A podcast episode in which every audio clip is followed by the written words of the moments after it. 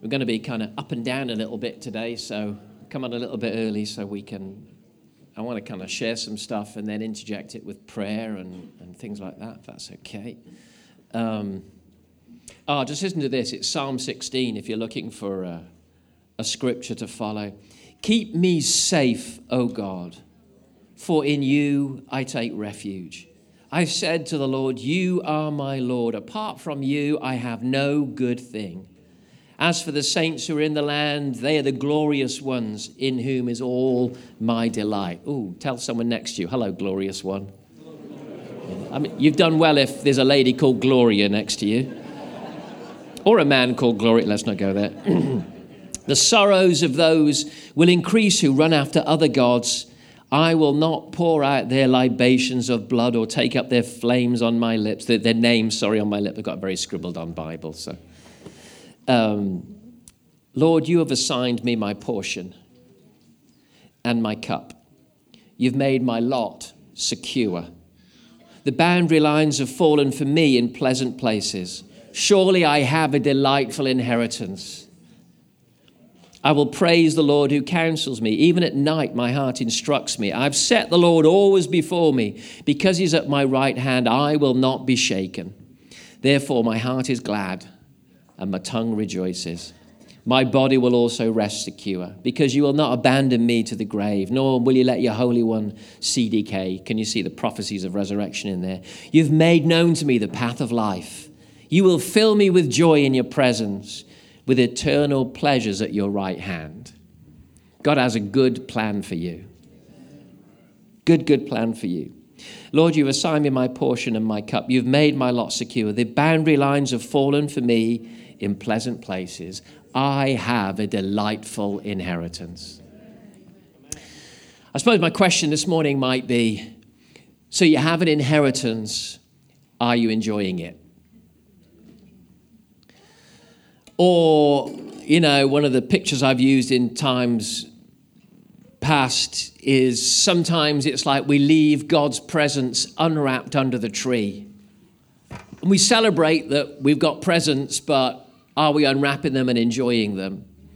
And so, got a little bit, just a little bit of feedback coming back from this. I, I think I'm in the middle. Um, so I want to uh, turn in your Bibles, if you've got them, to the book of Genesis.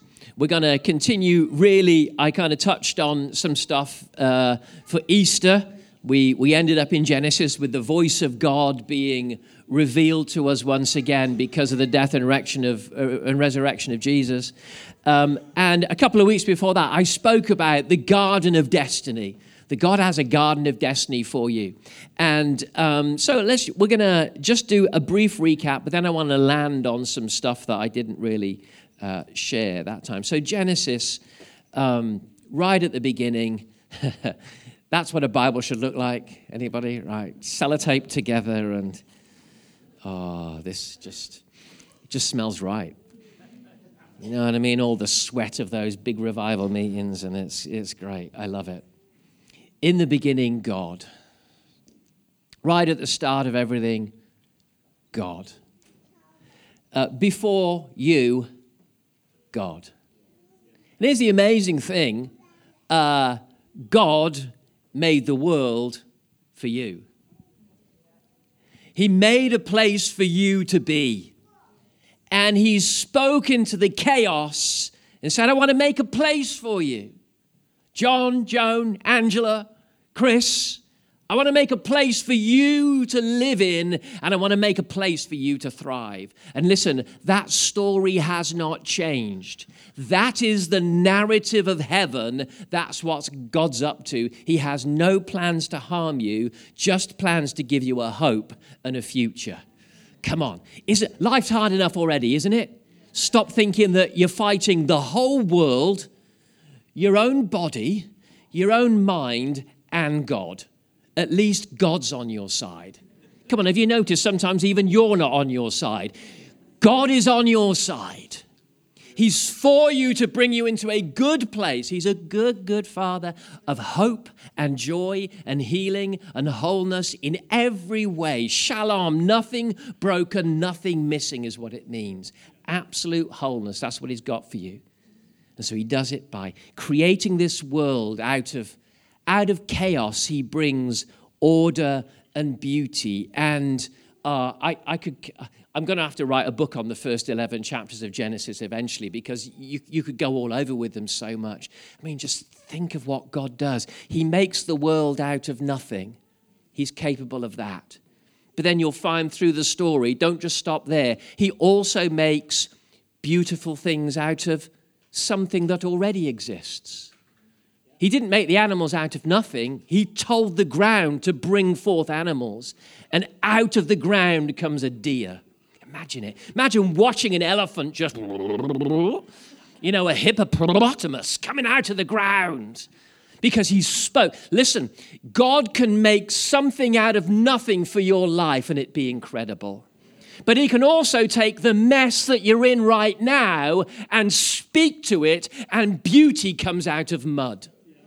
Come on, somebody. He can take the dust of your world and just speak to it. Into all of that darkness and chaos and confusion, he can just say, Let there be light, and suddenly everything changes. Who needs the voice of God to walk through their garden? Come on, somebody. Just one word, one touch from him, and order and peace and wholeness He's just got to speak over your finances. He's just got to speak over your mind. He's just got to speak over the confusion in your world. Suddenly, order comes. That's how God. And I love, because this is what God really wants. All over Genesis 1. And God said this Oh, it's good. And then he said that, and something happened, and he went, It's good. And then another thing, that's good. And then another thing. Do you know he only does good stuff? God doesn't do bad. If it's bad, stop blaming God. It's either not bad or it's you being dumb. A, a preacher's trick, I better include me in that one. Me being dumb too. It's either us being dull or it's the devil, we have an enemy. But God only does good. What's the line in the song? If it's not good, he hasn't finished. Something like that. What's, you know, I can't remember the phrase now. Because God does good stuff. Go read Genesis 1 this week. He only has good for you. He's a good, good father. Do you know what? I mean, oh, some of you, you know, coming to church, anybody?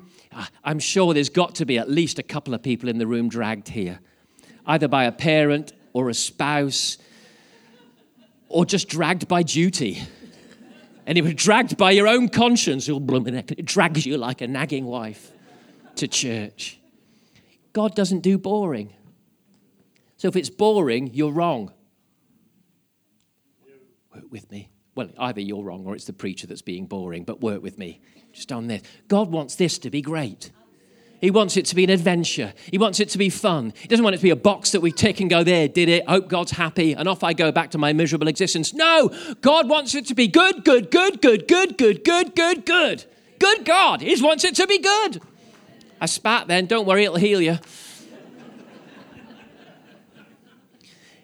And then he makes all this world, and you kind of see it in macro. You see the big universe, the stars in the sky, the big things, the oceans and the lands, and, and then the animals, and there's myriads of them, and there's, there's murmurations in the sky and herds on the plains. And then it kind of comes right in in Genesis 2 to this place where it says, Now the Lord God had planted a garden. Any gardeners in the room? Come on, Bridget. God planted a garden. And who's it? Wave your hand if you're into gardening. Right, you're all weird. as far as I'm concerned, concrete over the lawn, put some pots in. Sorry, I know it's just it's it's heresy. It's my sin talking. It's not right. But half of us, well, maybe more than half, think gardening. Yeah, you know, I've got other things to do. But God took the time and the intricacy to kneel down in the dirt and plant some trees for Adam and Eve to enjoy, and they weren't even there yet. Oh, they're going to like this one. And you know, Eve, she's going to like tulips, red ones. So we're going to put a whole load along there. And daffodils over there. And some angel goes, What about mile a minute? You know, in the court. No mile a minute in the Garden of Eden, thank you very much. Anybody knows what that is? No thorns, no thistles, beautiful plants. And then it says, and God put man in the garden. And just to give the real context, when he told him to rule and reign and subdue, it was like, so it's your garden. Make it flourish. Look after it. Steward it. Care for it. It's not about trampling on the tulips, it's about allowing things to grow and protecting them and nurturing them and making it beautiful. And the picture here of this paradise, what else should I read? You've got to have a bit more Bibling because I am a preacher. Here we go. Now, the Lord God had planted a garden in the east in Eden, and there he put the man he had formed. And the Lord God had made all kinds of trees go out the ground, trees that were pleasing to the eye and, and good for food. And it says in verse 10, a river watered the garden. Oh, I like a good river. Anybody else? 15, and the Lord God took the man and put him in the Garden of Eden to work it and take care of it. That, that, what that, was his, that was his job. I get the words out when my teeth get in.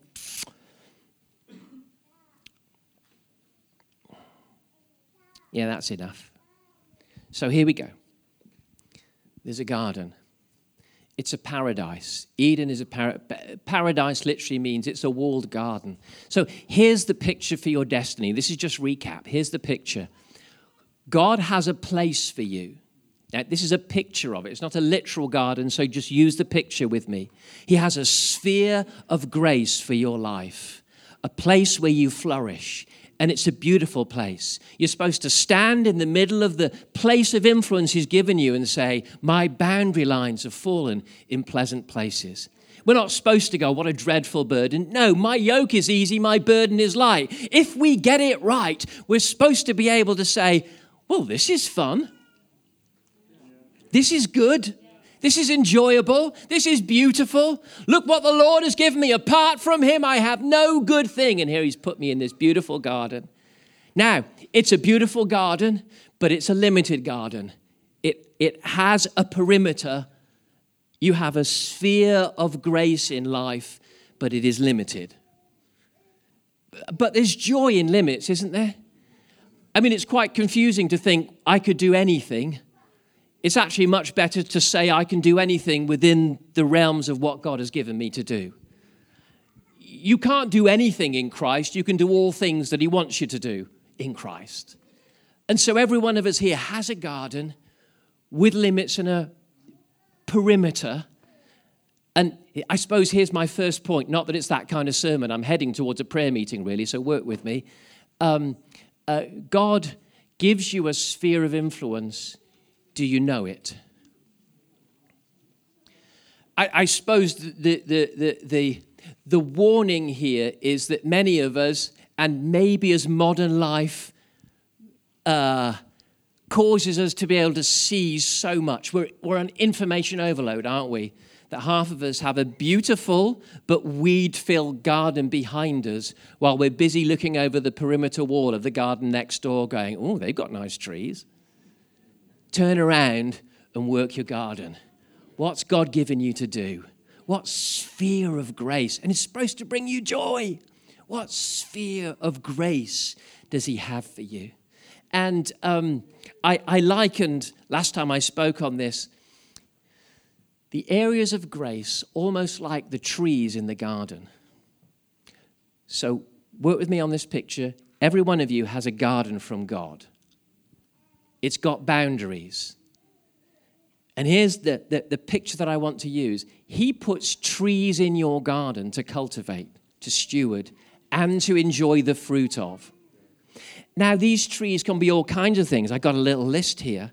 Some of us have the, the tree of communication, or of business, or of finance.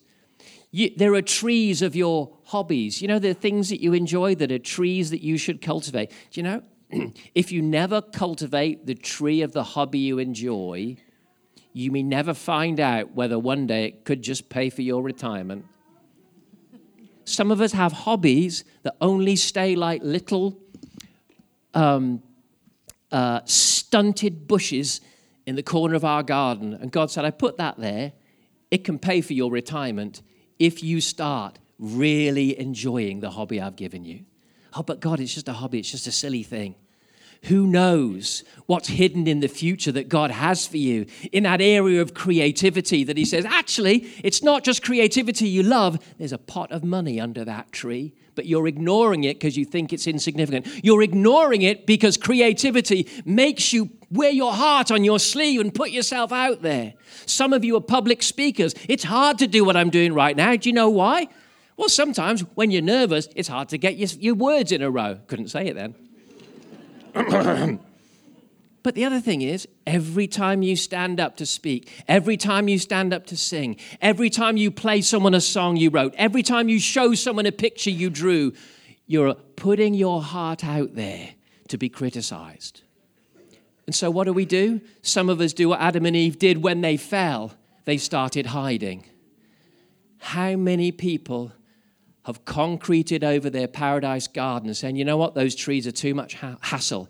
I'll never be a good public speaker. I'll never be the painter or artist that I thought I could be. I'll never be the songwriter. I'll never start that business. I'll never take the thing that he put in my heart that I love. I just thought it's too hard. He's too harsh. It's too much work. And so we end up with a concrete courtyard that bears us no fruit.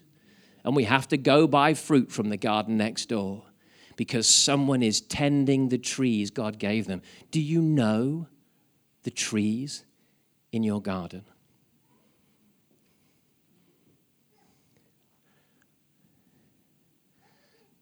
I draw little pictures in my journals and I put a perimeter around my garden. Then I draw a little tree. Then I put a little word under it. That's one of your trees, Jarrod. Stop ignoring it. Cultivate it. Pray over it.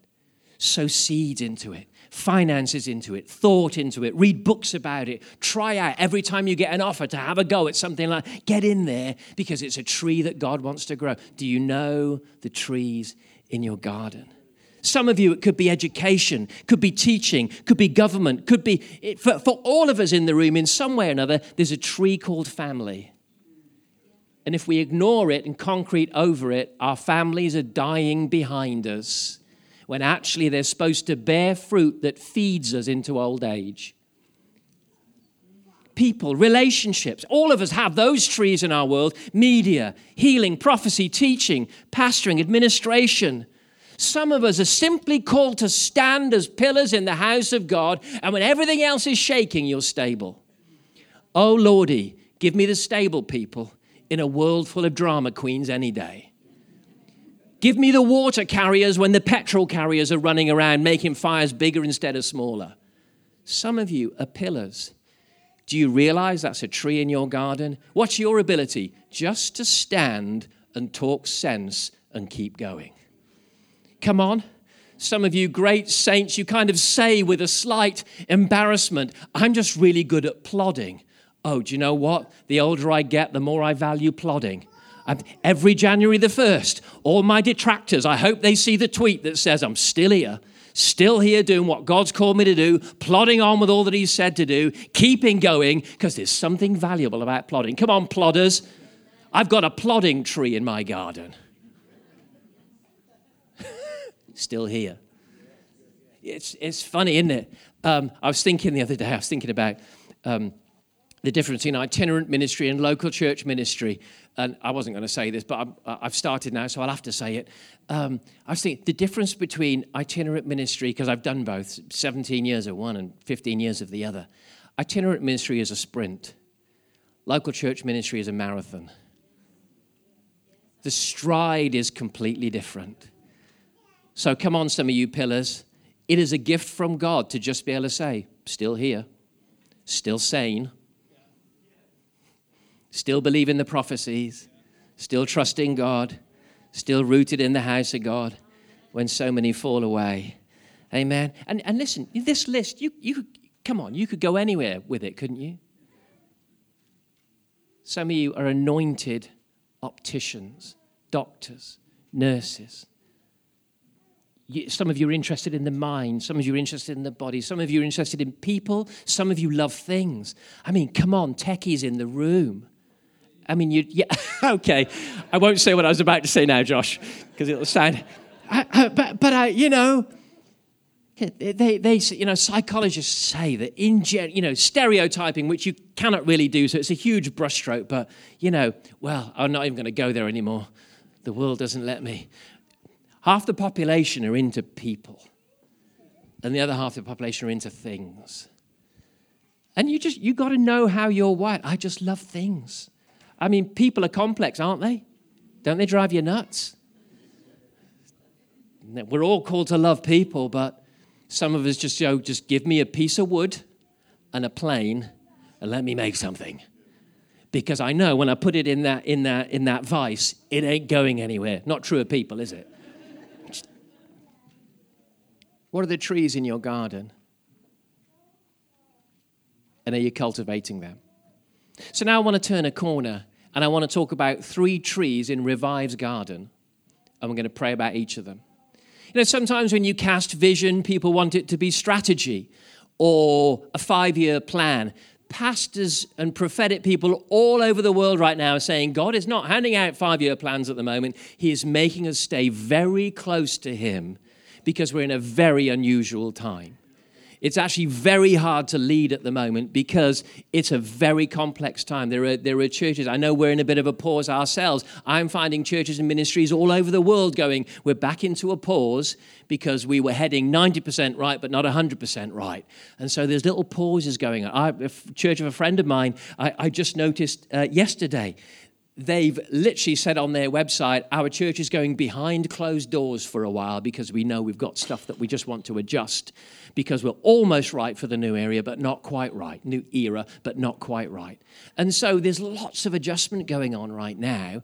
Um, and so sometimes it's hard to express things in measurables and in a clear kind of corporate organizational structure. But you know what? What you, you can always do with your destiny? Maybe you don't quite know where you're going the next three years. But here's a simple way to look at destiny, and it's a biblical way, is to simply say this I know what trees are in my garden. They've borne fruit before, and they'll bear fruit again. This is how you overcome difficulty by the word of your testimony. If you know where God has blessed you before, you go back there, eventually, when the right season hits, you're going to find fruit there again. If you did something that brought joy to your soul and fruit to your hands, you're going to find if you keep going back there, even if it's out of season, and you stay there, you're going to find the favor of God once again. If you used to work in government and it seems like the favor lessened for a while, stay there because seasons change, it's cyclical. If you keep going at it, you've gone through business, you've you've experienced much profit but then bankruptcy, stay there. If God has put something in your heart, stay where He put you because favor will come back round again. Keep keep cultivating the tree he puts there. And I want to share three trees in the Garden of Revive that I know. I can't give you a five year plan right now, but I do know where God has put favor. There are more trees in this. It's a forest, really, but let me share three big ones with you. Next year, Revive will be 100 years old. Are we going to do something cool? Only my mum wants us to do something cool. The rest of us are going to do something completely uncool. A hundred years. A little over a hundred years ago, Revive started as a ministry to children. And some of you, in the days when we used to show a slideshow, well, not a slideshow, a PowerPoint, that's what the youngsters call it today, don't they? Of pictures of Revive when it started. You know, Revive was started by a woman. Again, only my mum is interested in this stuff, and she's the one that knows it all, you know. Revive was started by a woman, Aunt Jenny Curtis, in the days when, you know, well, it wasn't quite so fashionable for a woman to be leading a church. Even today, some people roll their eyes at things like that. But Revive was started by a woman, Aunt Jenny Curtis, and it was a ministry to children, and it was called the Fig Tree Gospel Mission. And if, if any of you know the story, there is a if there is a little creche out there that has the word if you if you want it. This will be trailing through. I don't mind, but if you're uncomfortable, you just pop through those curtains there. Um, uh, Fig Tree Gospel Mission. Uh, during the, it must have been the First World War when the Zeppelins were going over, and bombing Hull that she had a cottage and she had a fig tree in the garden of the cottage. And while Hull was being flattened, um, she prayed to God, God, if you uh, preserve this cottage, this children's ministry will become a church and will move forward in God, sort of thing. That kind of promise. And there is a photo somewhere of all the houses round about hers flattened, but her cottage and the fig tree in the garden still standing. The fig tree outside Bridlington Avenue is a cutting from that original fig tree. Just last weekend, we went and took 10 cuttings from that original fig tree that was from the original fig tree to plant in the new place that God will give us as we, as we track with Him. Come on. We're, going to keep the whole thing open, that God's protection, you honor history. You don't live in it, but you honor it. Let's have a few fig trees somewhere. I know it's weird because it's the thing that Jesus cursed, but well, there's there's a bit of a yeah, I know it's a hard one, isn't it? we won't be calling it a fig tree anymore. Um, but you know that, that, what's the story of the, of Jesus cursing the fig tree? It's because it was all leaves and no fruit. All the paraphernalia, but none of the power. That's not who we want to be, is it? But this was a ministry to children. And there's something on this house with regards to the younger generation. Years ago, a man was in prison, been naughty. And uh, I think it was Christmas, wasn't it, Dad, when Jesus walked into David Taylor's cell? I think it was Christmas. It's irrelevant whether it was really, anyway. But God walked into David Taylor's cell and I think eventually my dad became his, his chaplain. So David became part of Revive when he thankfully got saved, came out of prison, all that kind of thing. And today, having bought land in Colombia, is feeding, clothing, educating, bringing the gospel to over 1,500 children every week across, across, along the coast of Colombia. There's something on the Revive family for children. David was just telling me the other day that, that they've just partnered with a work in Bethlehem as well. Yes, the Bethlehem. Come on. There's stuff on this house. I think of the stuff that Leonie's done around the world um, in, in Honduras, in America, in Moldova. Haven't, we haven't shown people that plaque yet. Do you know that there are Moldovan orphans? enjoying some facilities that we put money in to create. And there's a plaque, and it's got Hope, Hope for Justice, Heart for Justice logo, and a Revive Church logo on it. Orphans in Moldova affected by the war being impacted by the work of this church. Chris just came to me just before the service and said, Gillian's asked next door that can, can we do something for the next couple of weeks where at 11 o'clock, if any adult goes through to the kids' work, they'll be prayed for for healing? Should we do that the next two weeks? We'll have a little stop point. Anybody need healing? You go next door and the kids are going to pray for you. There's, there's something on this house regarding the young. And so that's a tree that's borne fruit and is still bearing fruit. Please don't underestimate because you don't see it that there aren't thousands of children being impacted by the Revive family every week around the world. But who wants to pray to God today? God, just more. We want to put some fertilizer on that tree and say, We see it's a tree in our garden. We want to protect it from the enemy. We want the sun to shine in it. We want the fruit to grow big and large. We see what you're doing, God. We recognize your hand. And we say, rather than looking across the road to go, well, that church does that and that church does that, you've got to look in your own garden and say, right, what's God put there? Thousands of children around the world have been saved, healed, and impacted by the work of the Revive family.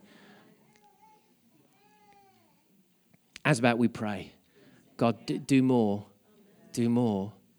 Because it's a tree that's, that's bearing fruit.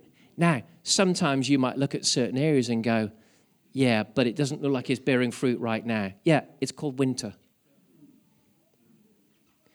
Every ministry, every area goes through times of fallowness and less happening. But I guarantee if you stand by that tree long enough, fruit will start to appear again. As surely as God's word stands firm in the heavens. His word is a seed, remember.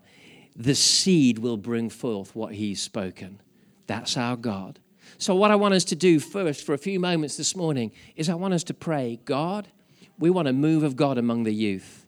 We want to, we, we've just received a whole load of money for youth workers in Kingswood, by the way. Funding so that we can increase the youth work and begin to reach unsaved youth on Kingswood, just like we're doing in Gould. You know, teams go out on the street every week in Gould. There's clubs in Gould, and we're going to start the same thing in Kingswood.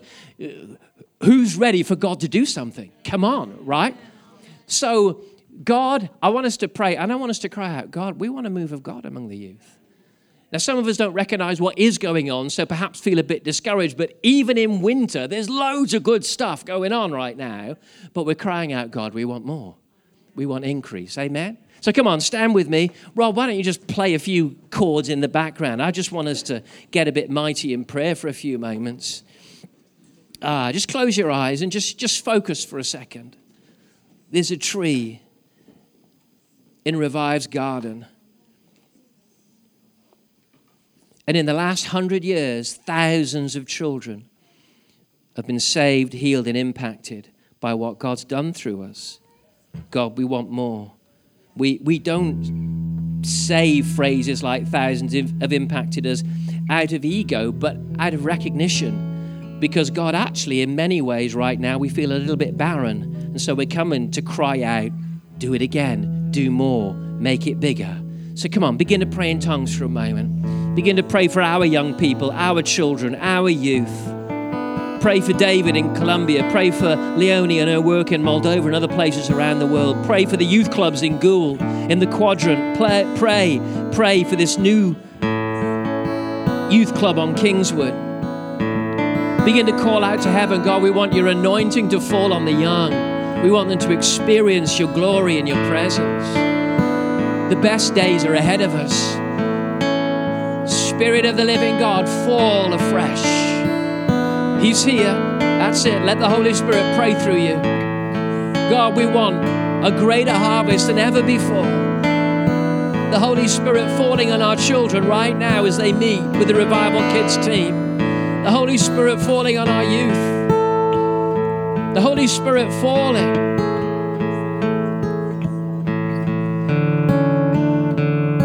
God, we thank you for recent growth in the, in the Gould campus, but we pray more children, more youth. As the older generation, we take responsibility to pray them in.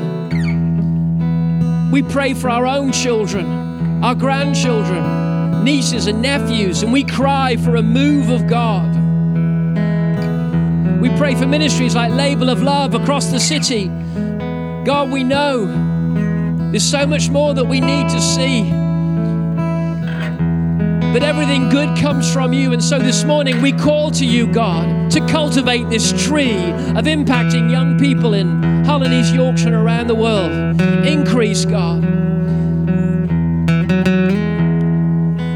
God, at times, even when funding is available, just like just like you said, Jesus, the laborers are few. It's hard to get the workers, God, and we call out Bring laborers to the harvest, youth workers, kids workers, youth pastors, youth ministries. God, we ask for a releasing of the laborers for this area of ministry. Increase it, we pray. Anoint David Taylor and Darry.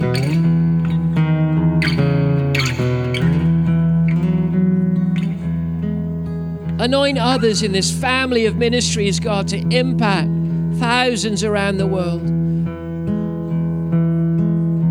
A move of God among the young. That's what we call for. A move of God among the young. A move of God among the young. A move of God among the young. A move of God among the young. God, when we hear stories of what's happening in schools and what's happening with gender and sexuality and morality. God, we know we need nothing less than a move of God in our nation. Raise up ministries and churches, raise up men and women that will begin to fight for the young, for a move of God. God, we hear of revivals as recently happened in Asbury in America, of young students crying out in repentance. And we cry out, do it in Hull, do it in Hull University, do it in our schools, do it in Driffield.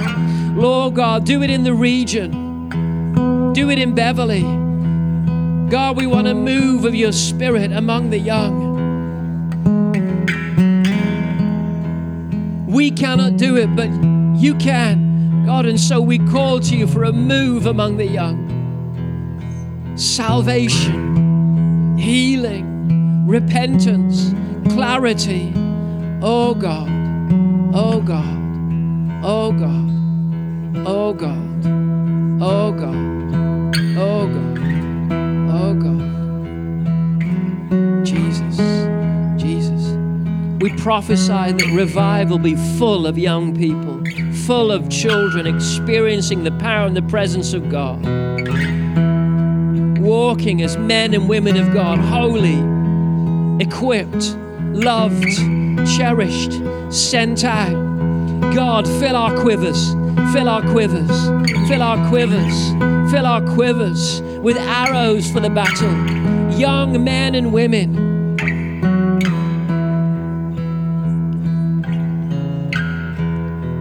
And God, it does seem as though in times past, I know at the moment there is a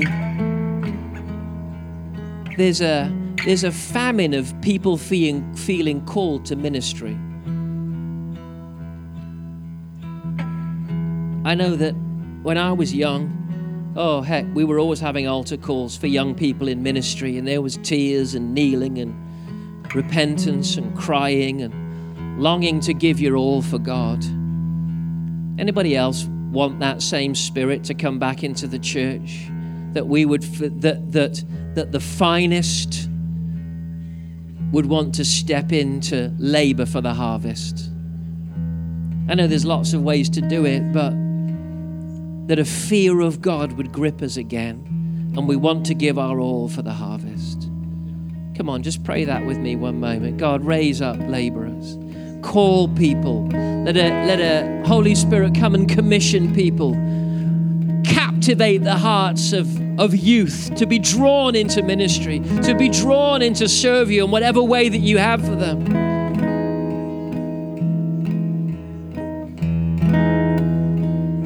An empty garden is nothing without a man or a woman to steward it and grow it and develop it. God, raise up those who will minister to the young, we pray.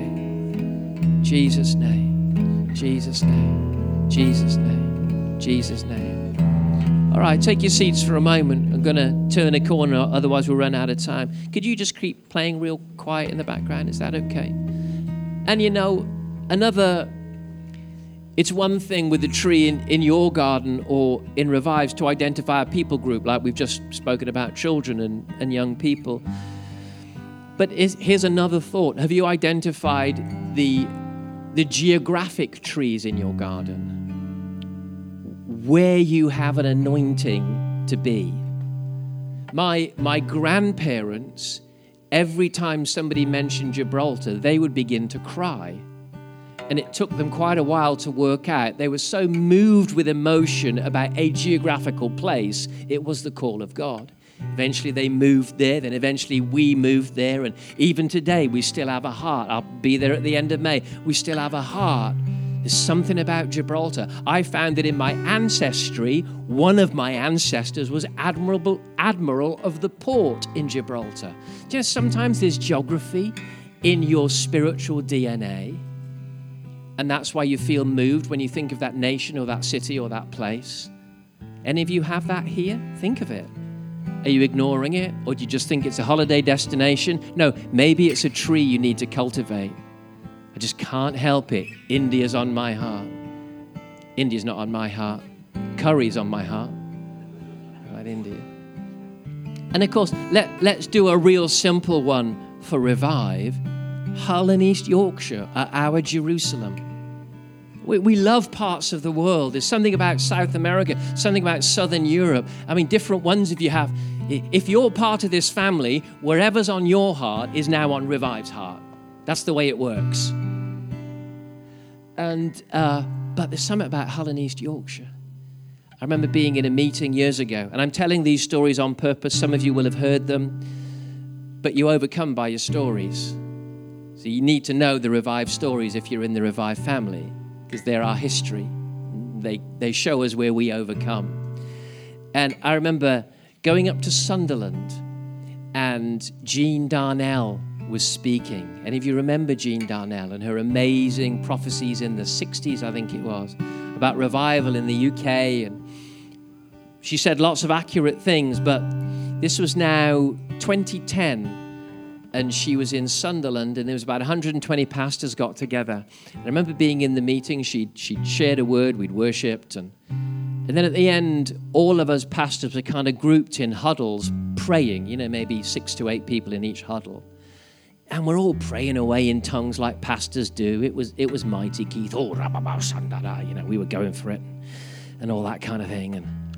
And then I suddenly heard Jean Darnall's voice, American prophetess she was. She's with the Lord now. And she began to shout down the microphone Fire from the Humber up through East Yorkshire. Fire from the Humber up through East Yorkshire. I thought you'd like that. Fire from the Humber up through East Yorkshire. Now, as far as I know, she'd never been to Hull, didn't know what the Humber was. She might do. Has she been to Hull? She has, okay but I don't know if she knows what the Humber is. We were nowhere near it, didn't know that people from Hull were there. And I was hearing this shout across the room fire from the Humber up through East Yorkshire. I nudged the leader with me and said, Can you hear what Jean is saying? And he looked behind me and looked on the platform. He said, She isn't saying anything. She just sat there silently. But I'd heard her shouting, but she hadn't. People say of Acts chapter 2, was the hearing of different languages a miracle of speech or a miracle of hearing? You can read the scripture either way. It may be that they weren't using those language, but everybody heard the correct language. It was a redemption of the Tower of Babel. Suddenly they could all understand each other. It's part of heaven's restoration. So there I am in Sunderland, fire from the Humber up through East Yorkshire. I remember uh, came back to Hull just fascinated. What does it mean? You know, isn't prophecy frustrating sometimes? It's all fires and eagles and roses, and you think, well, that's not practical. What do we do with that? And in the end, as a church, we, we put the church on pause. We closed down loads of the services and we just sought God for the summer of 2010 until we find out what this word means. And at that time, we were one congregation in the middle of Hull, and that's what we did. And as we sought God over the summer, it kind of dawned on us fire spreading across the region. And so we thought, well, what stops us hiring a few little village halls and town halls and going, not planting churches as such, but starting services?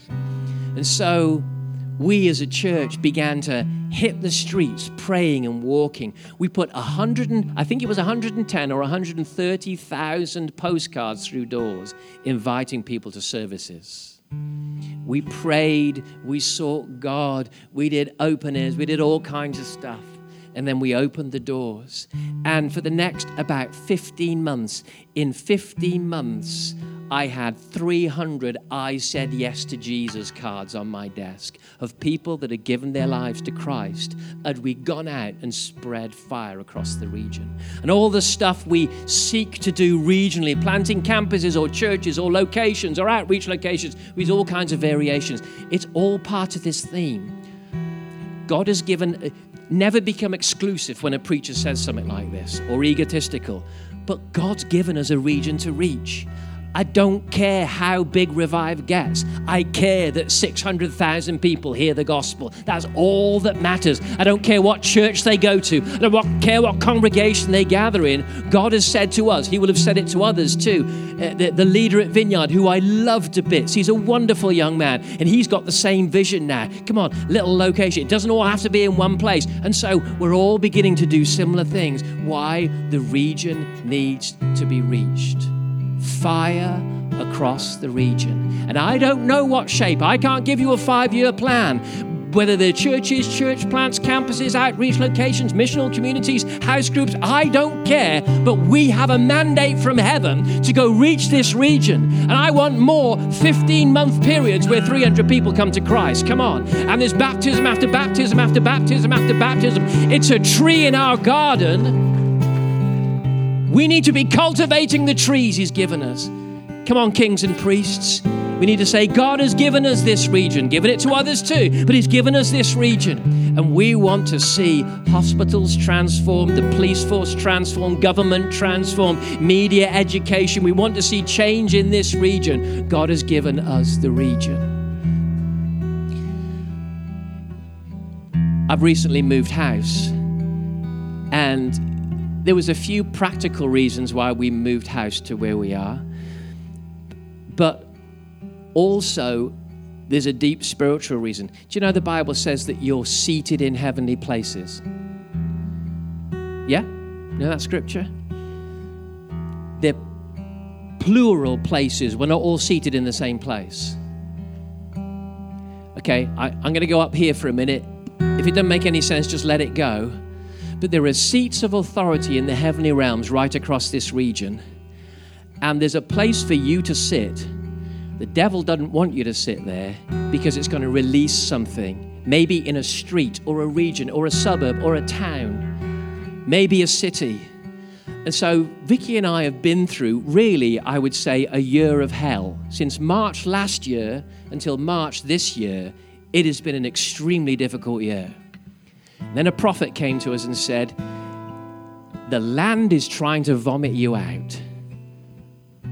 And then I've been with some, some bishops and apostles recently who said, listen, there is a fight to stop churches and ministers occupying the seats of authority that God has for them. And there is a fierce attack from the enemy to stop us standing and sitting in the places He's told us to be. Why? Because it's going to release something. So just catch this. Um, uh, so Vicky and I moved, and we we we we finally got in. And um, a couple of months before we actually got in, a prophetic friend of mine wrote and said, I just found out that you're moving house. That's really interesting because God said to me that He wants to put you six miles north of Hull. And I saw a whole river being opened up that washed down and impacted all of Hull somehow. Are you by any chance six miles north of Hull? We said, Yes, we're exactly six miles north of Hull. And God has told us to be exactly in this location because it's going to release something.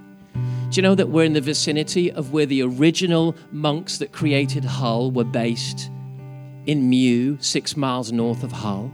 There is a vicinity that created.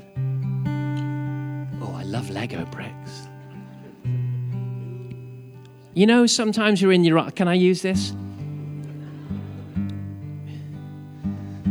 Sometimes you're wrestling to find things fit into place. And I've had a year of this. It's been very painful for me personally and for my family. But I know God right now is going, right, that's where you're supposed to be. It's the same with you. There are seats of authority you're supposed to sit in.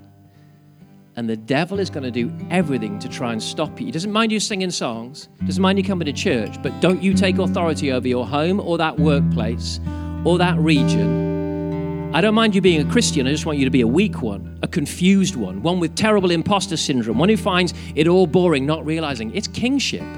You're supposed to be sat in a place of authority. And don't you dare abdicate that place. I'm here today to say there is a seat in this region that God wants this church to sit in, and we need to go sit there. There's an apostolic age for this region that's about to burst forth, and God is putting us in geographical positions that are perfect for what He's about to do. But the enemy doesn't want you there. He wants you discouraged, offended, rejected. No, let God sit you in the seat He's got for you, and you watch the authority that's released. There's a fight for the future going on right now. but God's given us this region. Who wants to pray? Come on, God. We want to sit in the heavenly places individually and corporately that you've got for us. We reject every attack of the enemy to disturb us, distract us, to move us, to make us desolate, to make us depressed, to make us disappointed. We shake off the lack of faith, the doubt, the unbelief. We shake off the disappointment of the long journey, and we're going to sit in the places of authority you have for us, and we're going to rule and reign in love and stewardship and care and grace. Come on, stand with me and begin to pray. God is repositioning people where they should be, and it's going to click like a Lego brick together. Perfect time in there. Spirit of God, come on, pray, pray, pray, pray, pray.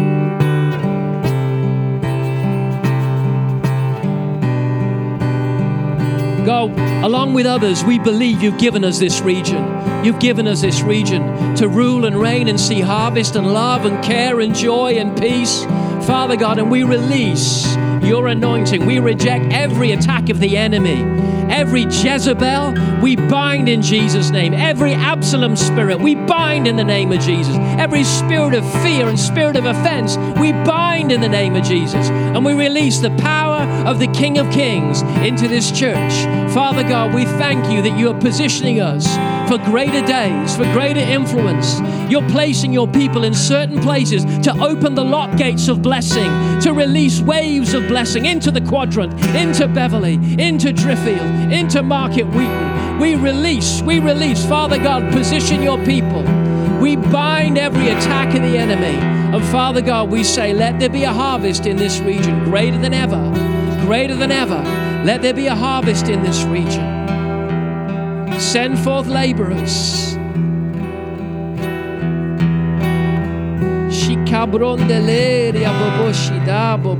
Send forth laborers. Send forth laborers.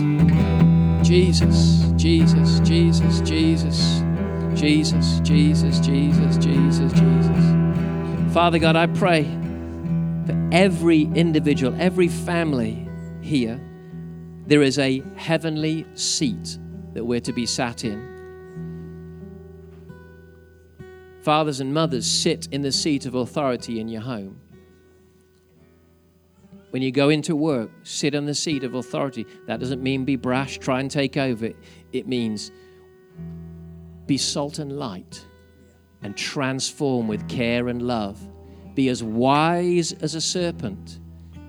Don't even use the language of authority. Take over with love and care and humility and bring the kingdom in. It's the meek that inherit the kingdom, not the bolshe. Spirit of the living God, teach us to rule and reign wherever we are our streets, our neighborhoods, suburbs, schools, surgeries, wards. Father God, where the enemy has tried to get us out of our seat, we reject that in the name of Jesus. We release the hand of God for us to be seated in heavenly places. In Jesus' name. In Jesus' name. Take a seat for a moment. I'm going to do one more, and I've got five minutes, which makes it impossible. So, look, one tree is children and young people. It's been there 100 years.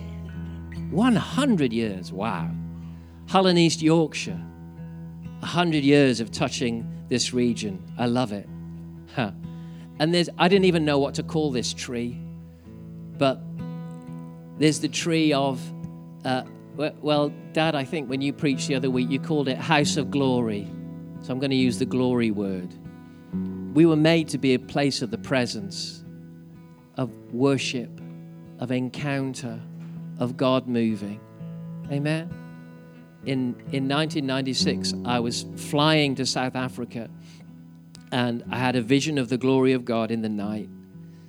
And uh, and it continued night after night for six weeks. And I saw the United Kingdom touched by the glory of God. Parliament, hospitals. Do you know that entire deaf hospitals have been emptied in the past? Who knows that God wants to do it again? Empty because everybody got healed. Right?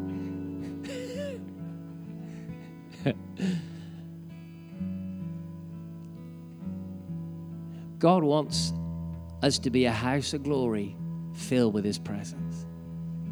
The amount of times unsaved people have walked among us and even begun to physically shake under the presence of God. Said, What is that? It's, it's God. If I'm a bit cheeky, I say it's God saying hello.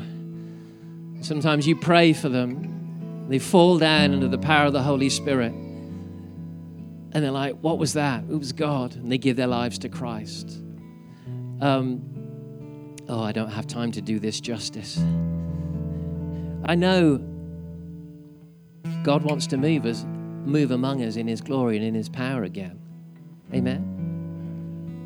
It's, there's times when you think, well, that tree's a little bit, it's fallow, it's winter.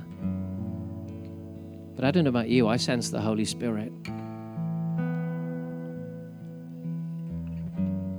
He wants to move among us in His glory. Do you know, this hasn't happened for a while. Um, let me think now. 12 years ago, God moved in a weekend conference that we had. And that week, a whole load of, I'm going to talk like, like pastor and congregation for a minute. A whole load of you came and said, You must open the church every night so we can pray. Now, I haven't had that for 12 years. I don't blame anyone. I just want to show how much of God's presence was bubbling in us that we were like, We've got to meet. If we don't meet, we'll die. And you came in and you laid your kids around the edges of the room, and we, we just lay before God for several hours each evening.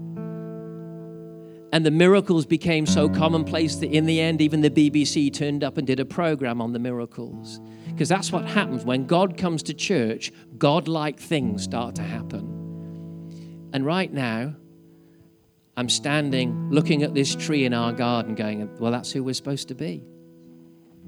Call it a house of prayer, a house of encounter, a house of glory, a house of worship. I don't even know what to call it, but I just know we're supposed to be a people that, oh, can I change the picture? We dig a well to drink of the glory of God. Then our job is to guard it. And here's what I think is going to happen people are going to come and drink from that well, some of them from our church, but I think some from all over the world, as they have done many times in the last hundred years. And they drink. And as they drink of this well of glory, it's almost like revive. Oh, another picture turns into an airport departure lounge and missions get sent off all over the world starting schools in colombia changing the government in moldova touching south america africa australia. Because something happens when you drink not of religion but you drink of god himself. Suddenly there's a, a way that he sends you. He sends you. Ekbalai i think the word is in the original language. You're led you're sent out you're thrust into the purposes of heaven the moment you drink of god Two thirds of God is go. Work it out. You start to drink of God, you start to get a gotta go, gotta go. And it might be to the next street down, or it might be to the next nation down. But go begins. I believe we're supposed to be a house of glory that sees people restored and healed and set back, people that have been broken by religion are transformed in the presence of God. Then they get all right. The brightness comes back to their eyes and off they head around the world to transform the world. Who's ready for a church with lots of coming and going and coming and going around the world? A family of ministries, a family of charities, people called to go transform nations. My only job really is to be the lock gatekeeper, which I was in Hull 30 years ago. I'm just here to open the lock gate and let the flow come in so you can drink and thousands of others like you. And then go transform the world with what He puts on your heart. There is a tree in our garden called the tree of glory. Can we pray that that tree begins to bear fruit again? Come on, I need your help. It's a five minute blast. God, we want your glory moving among us like never before. We want a building, a place, some land, a barn, whatever, to put that glory in so people can come from across the world and experience your presence and your glory and your strength. We want to see people restored. We want to be a, in a place where seven days a week you can drink from the well of God's glory. Heavenly Father, would you move among us once again? Would you move among us once again? Glory of God, glory of God, stir, stir. Just raise your voices to heaven. Say, God, I need you. God, I need you. Let the tree bear fruit. Let the well be opened. Where the wells have been filled in by tiredness and disappointment, by the pauses of heaven and by the failure of man. God, open up the wells of your glory again. Turn this into a place of your presence and your power. Turn this into a place of your moving. Turn this into a place of restoration. Turn this into a place where the young are transformed by your glory, where the old are transformed by your glory, where people that are weary are recommissioned once again, healed and sent out and touch governments and medicine and children and old men and young men. Let it be a place, Father God, that touches the world because of your glory, not because of our cleverness. Spirit of the living God, we recognize the tree of glory stands in our garden. God, move, move when we gather, move when we scatter. And God, we do pray as we've been praying for some years, God, we know there's land that you have for us, a place to dig a well of glory and see people come from around the world seven days a week. God, give us that land. I believe you want it to be so miraculous, which is why, in so many ways, it's failed so far. It had to become miraculous. And God, we stand at the River Jordan, unable to cross without a miracle. But God, we cast ourselves before you and we accept the trees that you've placed in our garden and we say, God, so Lord, we need somewhere to do this. You, we actually need a garden. We actually need a garden. We actually need a building, a barn, anything, somewhere to meet and encounter you seven days a week. We actually need a place that people could come and experience your presence moving, God. It's really hard to do this in an hour and a half on Sunday mornings, God. We need. And so, God, we say, would you stretch forth your hand? Would you remember us? As we remember your purpose for us as a church, would you remember us? Father God, would you remember us and move among us once again, greater than ever before? Move among us once again. Spirit of the living God. Does anybody want to pray something out? Just go for it.